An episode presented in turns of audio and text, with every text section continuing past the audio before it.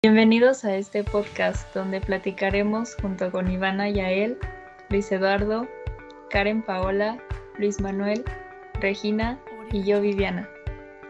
Hoy platicaremos eh, sobre eh, algunos temas de nuestro libro eh, de formación humana y cristiana.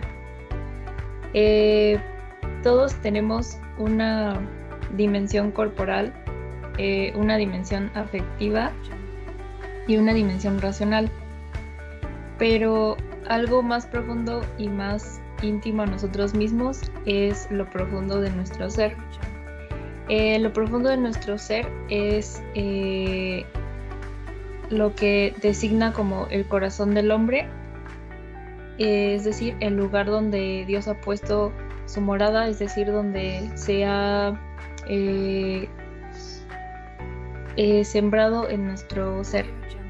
Em, lo profundo del ser puede ser el interior del hombre.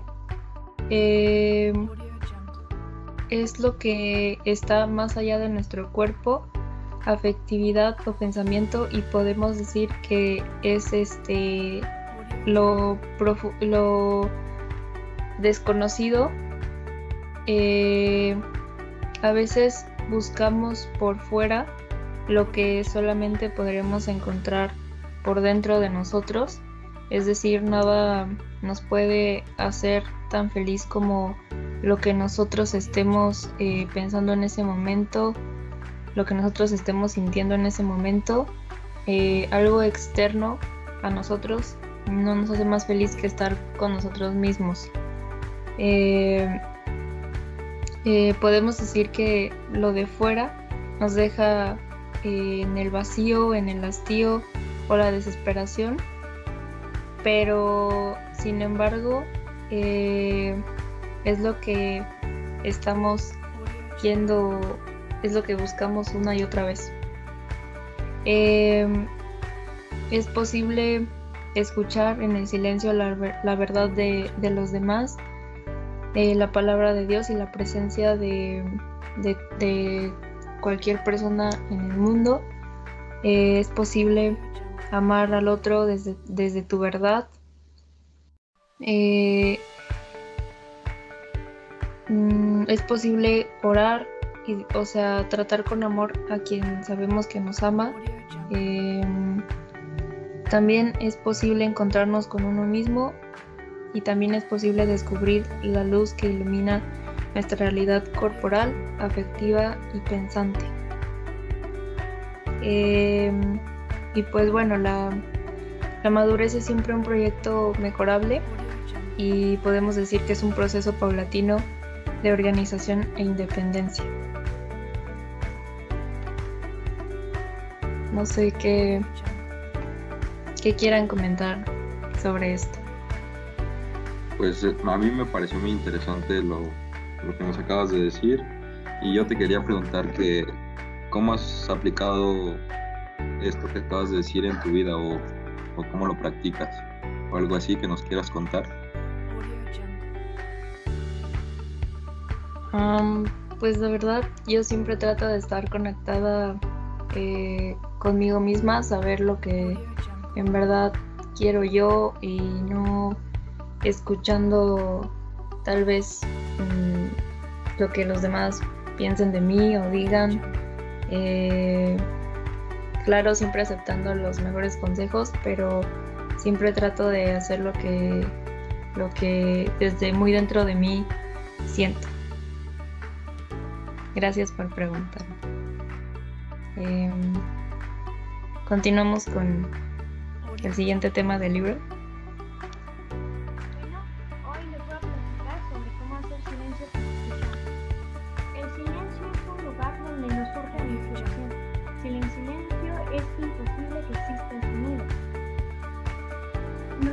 Tenemos que encontrar la profundidad de nuestro ser y hay que cultivar el silencio, ya que no es algo que siempre podamos encontrar. No es fácil hacer silencio muchas veces en nuestro interior, puesto que siempre tenemos ruido a nuestro alrededor, pensamientos que nos impiden obtener este silencio tan apreciado para muchas personas. El ruido puede tener su origen en la falta de unidad interior.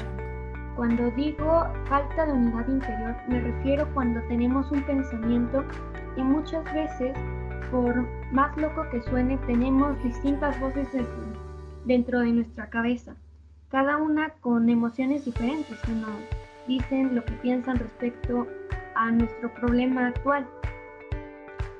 Otro tipo de ruido, por su origen, es la ensoñación.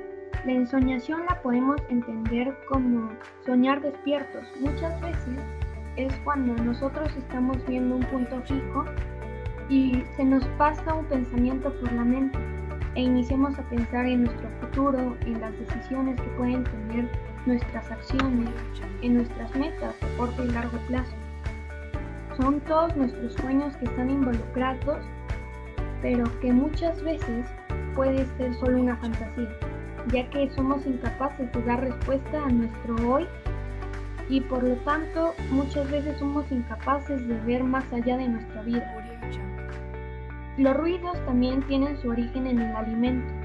Me quiero referir con alimento al fuego que alimenta, a la leña que alimenta el fuego, es decir, nuestras insatisfacciones, nuestros miedos, nuestra falta de aceptación de la realidad, nuestros sentimientos negativos, nuestra angustia, nuestra amargura o frustración. Nuestro ruido interior nos hace vivir con prisa, nerviosos, agresivos, solemos huir de la soledad. Muchas veces nosotros recurrimos a buscar el ruido porque nos da miedo la soledad, nos da miedo poder ver que hay más allá, ¿no? Perdemos muchas veces la conciencia de nuestro presente y esto desgraciadamente nos conduce a un camino infeliz. En el silencio interior, el verdadero silencio del que hoy les quiero hablar, es el silencio donde encontramos nuestra paz, una verdadera libertad y por lo tanto serenidad. Este tipo de silencio nos permite orar y encontrarnos junto con Dios para lograr una unidad con nosotros mismos y poder encontrar un momento único para orar. Hacer el silencio es ir estando vacío de sí mismo. Es una capacidad para adentrarnos y descubrirnos a nosotros como personas. El silencio es la gran revelación porque solo cuando nos callamos los contornos del perfil del otro se empiezan a desvelar. Hay dos clases de silencio, un silencio que se encuentra lleno de preocupaciones, insatisfacciones, angustias, inseguridades. Este silencio muchas veces lo podemos encontrar a lo largo de nuestra vida, cuando tenemos el miedo por el que dirán. El silencio se expresa en dos formas aparentes. Una es la timidez del que calla, porque se encuentra inseguro por hacer el ridículo, por llamar la atención. Otra tipo de inseguridad es la, aquella persona que habla constantemente porque necesita tener a los demás dependientes de sí mismo, porque no es capaz de encontrarse a sí mismo y depende de lo que los demás comenten de él. Pero este tipo de personas, por desgracia, habla mucho y nunca dice nada. Existe también otro tipo de silencio, que es el silencio que se encuentra lleno de reproches. Es un silencio en el que muchas veces nos podemos encontrar y es el silencio por el que culpamos a otras personas. Hay otro tipo de silencio que es el que yo considero que muchas veces puede ser bueno. Es el silencio de aquella persona que habla poco, pero habla cuando tiene que hablar y cuando lo hace, lo hace desde su verdad. Muchas veces es cuando una persona critica a otras pero no lo hace con mal afán, sino que lo hace para que la persona a la que critica construya sus verdades y se vuelva una crítica constructiva. Es saber comunicarse y saber compartir. Este tipo de silencio no es una soledad sin vacío, sino que es una soledad deseable porque se encuentra llena, llena de gozo y de regocijo por saber quién eres tú. Es un silencio interior que hace fácil el silencio exterior.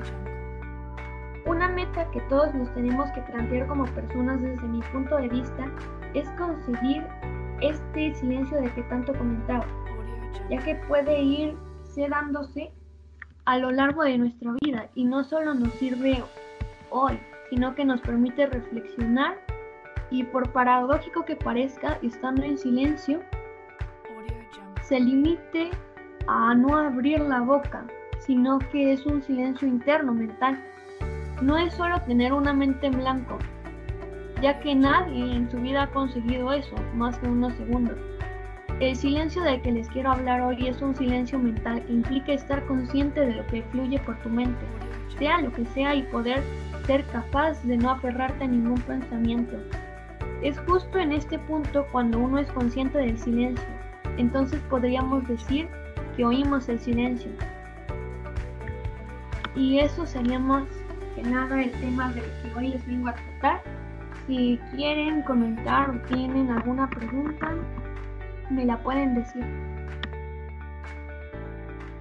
Yo pienso que eh, tienes mucha razón en lo que dijiste porque es muy importante que en algún que en nuestra vida podamos aplicar todo esto y creo también que el silencio es muy importante más que nada para poder escuchar nuestro a nuestro interior y saber lo que quiere lo que quiere hacer y poder eh, tener una vida más en paz.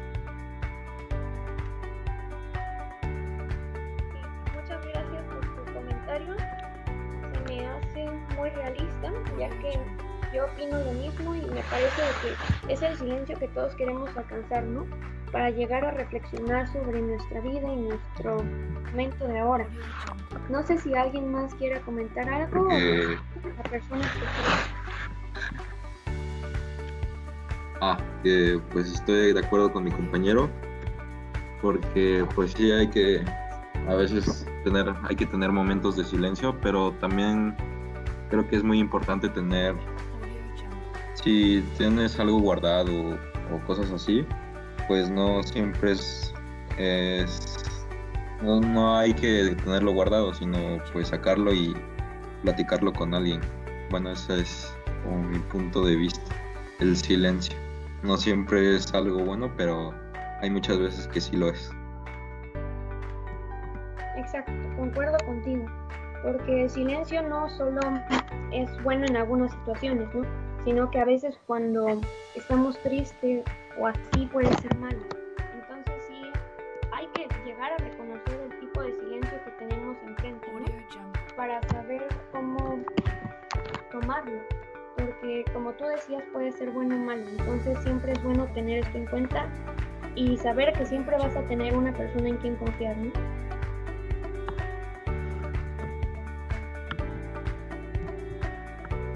Pasamos con el tema que sigue. El siguiente tema es Jesús también oró y bueno, también Jesús oraba, le oraba a Dios y bueno, un día se retiró a orar y se, fue a la montaña, a la montaña y pasó toda la noche orándole a Dios. Cuando, y cuando se hizo de día reunió a sus discípulos y eligió a doce y les puso el nombre de apóstoles y fue aquí donde donde donde se crearon los, los dos apóstoles. Y bueno estos dos apóstoles subieron a la barca y se se les adelantaron a, a la otra orilla mientras Jesús se despedía de la gente.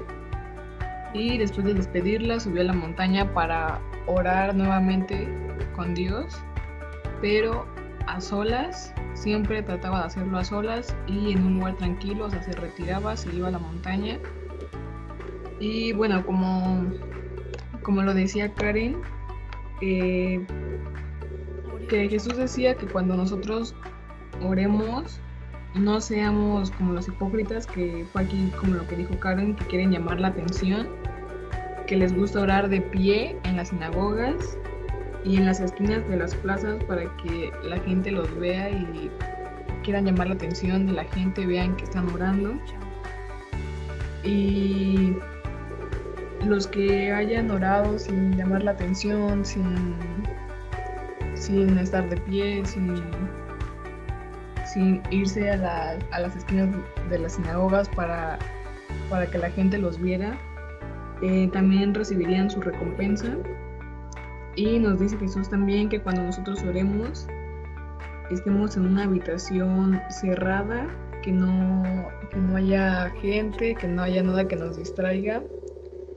Y que también lo que le tengamos que decir a Dios, que seamos claros y precisos, que no, que no le contemos todo, sino lo más importante, porque pues Él ya sabe, no necesita saber lo que, lo que le digamos, porque Él ya sabe antes de que nosotros se lo pidamos, ya sabe lo que le vamos a pedir. Y bueno, unas las características externas de la oración es como el lugar que tiene que ser como un lugar cerrado, este, sin distracciones, las condiciones y también los momentos en los que oramos. Por ejemplo, Jesús oraba siempre en las noches, estaba toda la noche orando en un lugar este, en la montaña. Y bueno, las características internas es en qué actitud está Jesús. Eh, nos podemos inspirar en lo estudiado sobre el silencio que nos acaba de decir Karen este, ahí nos podemos inspirar para, para ver en qué actitud está Jesús. Y bueno, el contenido de nuestra oración es qué dice Jesús, con quién habla, cómo se dirige a Él, qué sentimientos y qué sentimientos expresa. Y bueno, Jesús este, oró, pero también hizo recomendaciones a sus discípulos sobre la oración, que fue lo que ya dije. Este, no tratar de no llamar la atención en, las iglesias, en las sinagogas, sino que hacerlo pues a solas, este, en silencio, tratando de no llamar mucho la atención de la gente, porque a eso se les llama hipócritas. Y, y bueno, que nos asegura Jesús que si pues hacemos sus recomendaciones, nos va a llegar alguna recompensa. No sé qué, si quieran opinar algo ustedes de esto.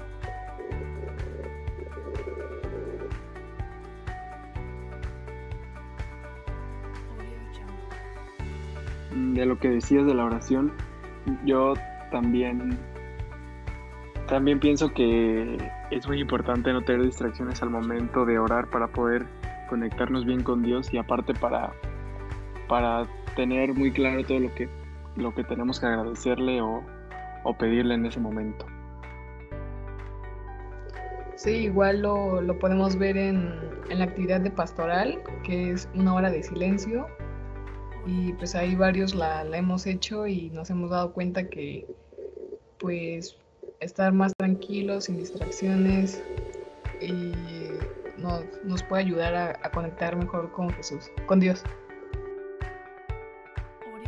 Ah, pues yo les quería decir que ustedes, eh, digamos, con qué frecuencia eh, ustedes hacen oraciones, eh, ya sea por ustedes, por los demás, o cada cuánto pueden ustedes tener un momento a solas que ustedes se sientan bien con ustedes mismos sin ninguna otra distracción. Ah, pues yo cada que, que me sienta mal o, no sé, sienta que lo necesito, pues ya hago una oración o cosas así. Y pues sí, debo de estar en algún momento de silencio y mucha paz para yo poder hacer estas cosas. No sé qué piensan los demás. Yo la verdad no, casi no lo hago, pero desde que hicimos la actividad de pastoral, este, me gustó y, pues ya trato de, hacerlo más seguido.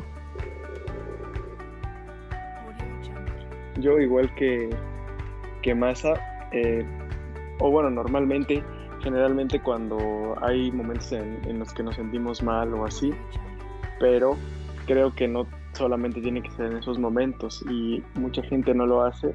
Más bien mucha gente eh, reza cuando necesita algo, pero también creo que debemos aprender a hacer cuando Dios nos da algo o nos da alguna oportunidad, tenemos que aprender a agradecer.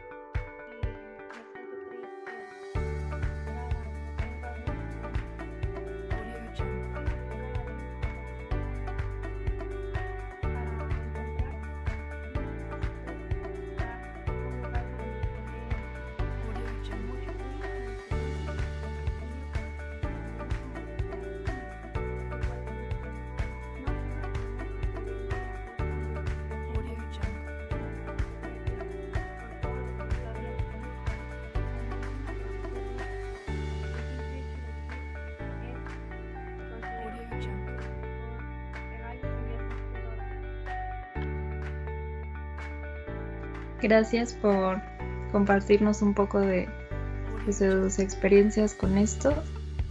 Y pues, ¿por qué no seguimos hablando de los demás temas?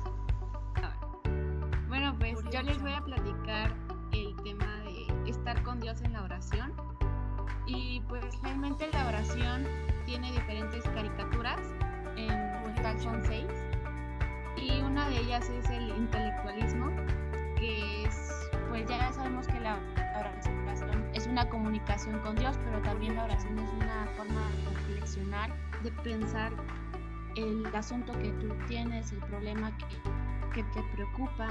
También es tener ideas positivas, pensar mayormente pues en el lado bien y pues también es como leer un libro, un libro que pues te haya te haga sentir como empoderada o así.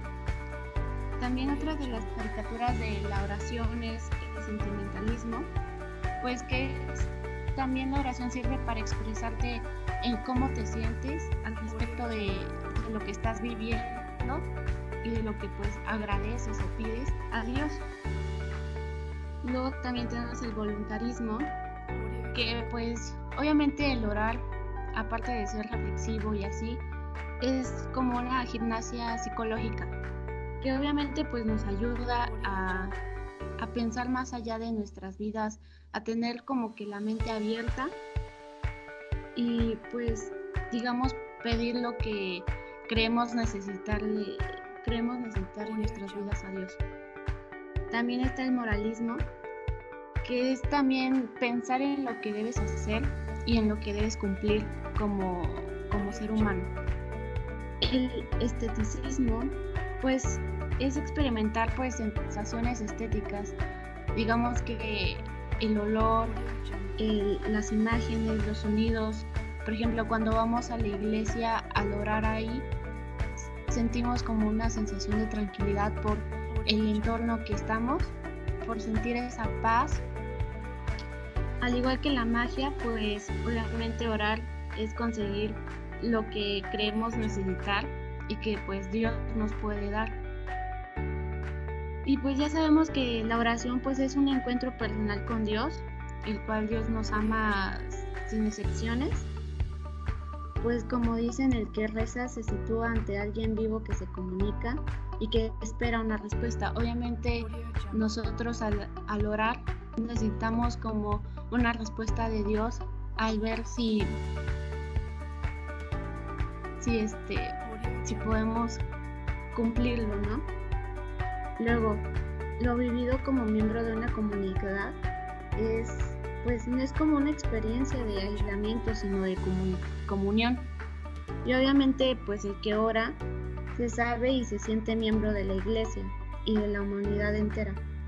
Obviamente al orar pues sientes tranquilidad y sientes que perteneces a esa comunidad y piensas que Dios pues obviamente te va a proteger, a cuidar.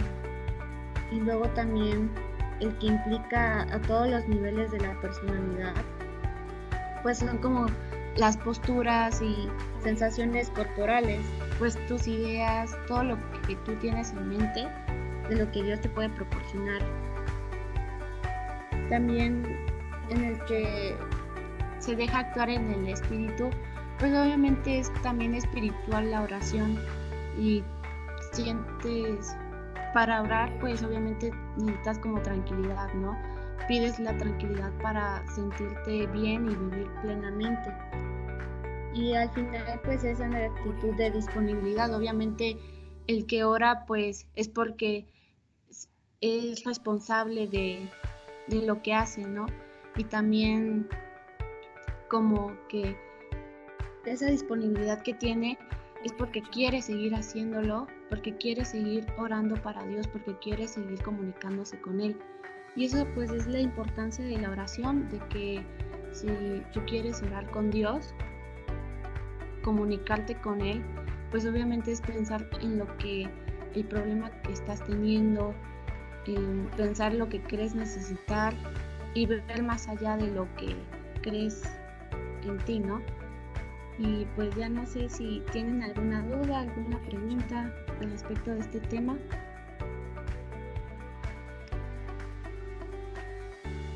No, pero creo que sí, como tú lo dijiste, es muy importante comunicarnos con Dios.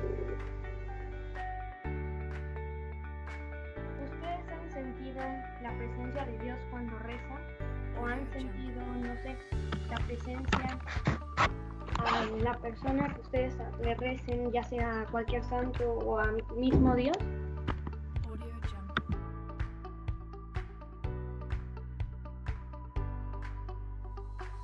Este, sí, a mí me, me ha pasado que cuando estoy rezando o estoy haciendo así este tipo de cosas, no sé, pero como que sí siento una energía como de apoyo y como que algo me abraza. O sea, no literal que me abraza, pero siento ese apoyo de que si alguien me va a ayudar o, o así, de que algo va a pasar de la manera buena. Pues igual, igual a mí, yo cuando oro, pues también siento como, como que me abraza Dios de una forma como el aire, se podría decir. Pero sí siento que, esa sensación me, me da fortaleza en, poder seguir.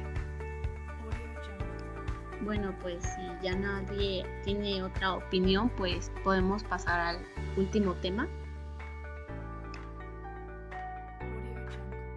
Eh, bueno, el último tema trata sobre el encuentro que tenemos con nuestra interioridad y nos habla sobre el encuentro que exige una actitud acogida.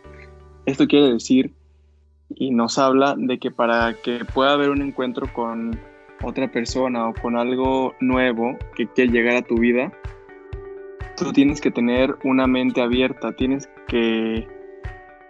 Eh, no tienes que discriminar o hacer de menos a una persona o algo que quiere acercarse a ti, porque independientemente que cada quien, cada uno de nosotros tiene sus ideas y pensamos diferente, pues obviamente cuando una persona se acerca a ti y quiere entrar en tu vida, pues si tú no abres tu mente y para que se acerque a ti, pues obviamente es difícil. Y es lo mismo que pasa con Dios.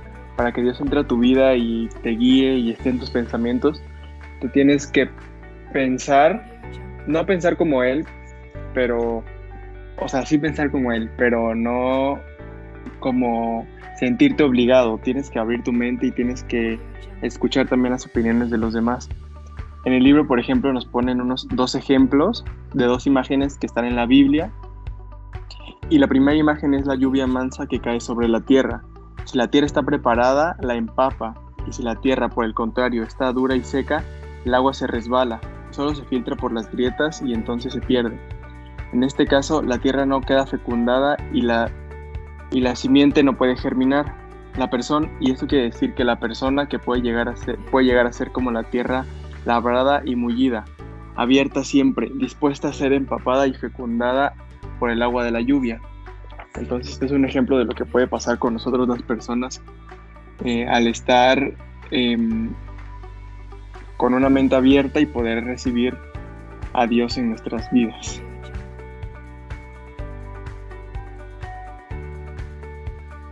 Y bueno, así como dice mi compañero, pues a todas las personas no debemos hacerlas menos ni, ni rechazarlas por, por lo que son o cosas así. Siempre hay que tener buenas vibras y, y pues sí, acogerlas a todas las personas sin hacerles menos. Y pues aquí como dice el libro, eh, que dice que hay que acoger sin prejuicios, pero también es necesario acoger al que realmente llega, con libertad, eliminando los filtros que pueden que puedan proceder de los prejuicios o de las racionalizaciones.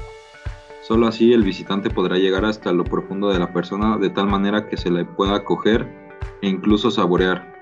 Dios viene de fuera a través de la palabra, de la naturaleza, del dolor o de la felicidad. Y pues esto nos quiere decir que siempre hay que confiar en Dios porque Él no nos va a hacer de menos y siempre nos va a acoger ante sus brazos. Él nunca nos va a hacer menos y hay que tener toda nuestra confianza en Él sin, sin estar pensando en que nos va a hacer a un lado. Él siempre nos va a escuchar y, y va a estar ahí con nosotros.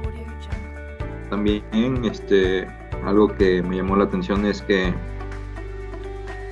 aquí en el libro dice, a la par se va despertando también el conocimiento de Dios, conocer el ser de Dios como una realidad que poco a poco se va revelando hasta su manifestación total. Y me llamó la atención porque, pues es cierto, cada vez que vamos conociendo más sobre las cosas relacionadas con Dios, pues nosotros vamos eh, llenando nuestro conocimiento de, de esto.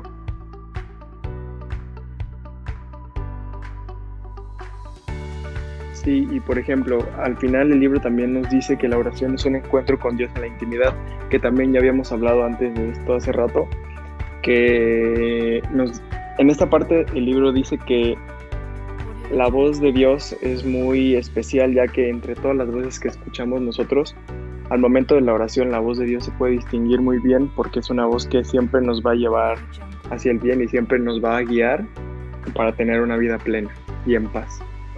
No sé ustedes qué piensan sobre esto. Sobre esto.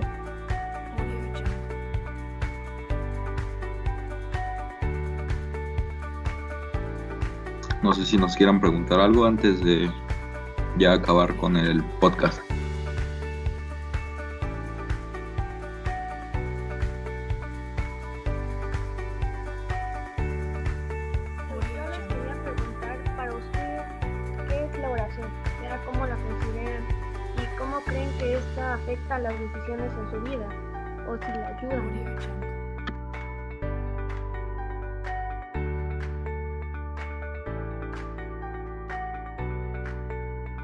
Para mí la oración es algo que me ayuda bastante para liberarme de, pues a veces de cosas que uno tiene. Y sí, sí me ayuda bastante en mi vida porque pues puedo liberar, no sé, a veces emociones, este, preocupaciones o cosas así. Entonces, pues eso es para mí la oración. Sí me ayuda bastante. Sí, yo igual creo que es eh, poder platicar con Dios y sí influye en algunas, o puede llegar a influir en algunas decisiones, ya que pues en ese momento eh, puedes pensar otras cosas o tú tenías una perspectiva de algo y cuando haces oraci- oración puede cambiar, entonces sí creo que puede llegar a influir. Pues hemos llegado al final de nuestro podcast. Esperamos que hayan eh, les haya gustado platicar un rato con nosotros y esperamos que los, los consejos que les hayamos dado, nuestras experiencias que hemos tenido les hayan eh, les vayan a servir en, en su vida diaria y pues muchas gracias por por su tiempo y por acompañarnos en este podcast. Eh, espero que se cuiden y que estén muy bien. Gracias. Gracias. Gracias, nos vemos. Gracias. Gracias, hasta luego.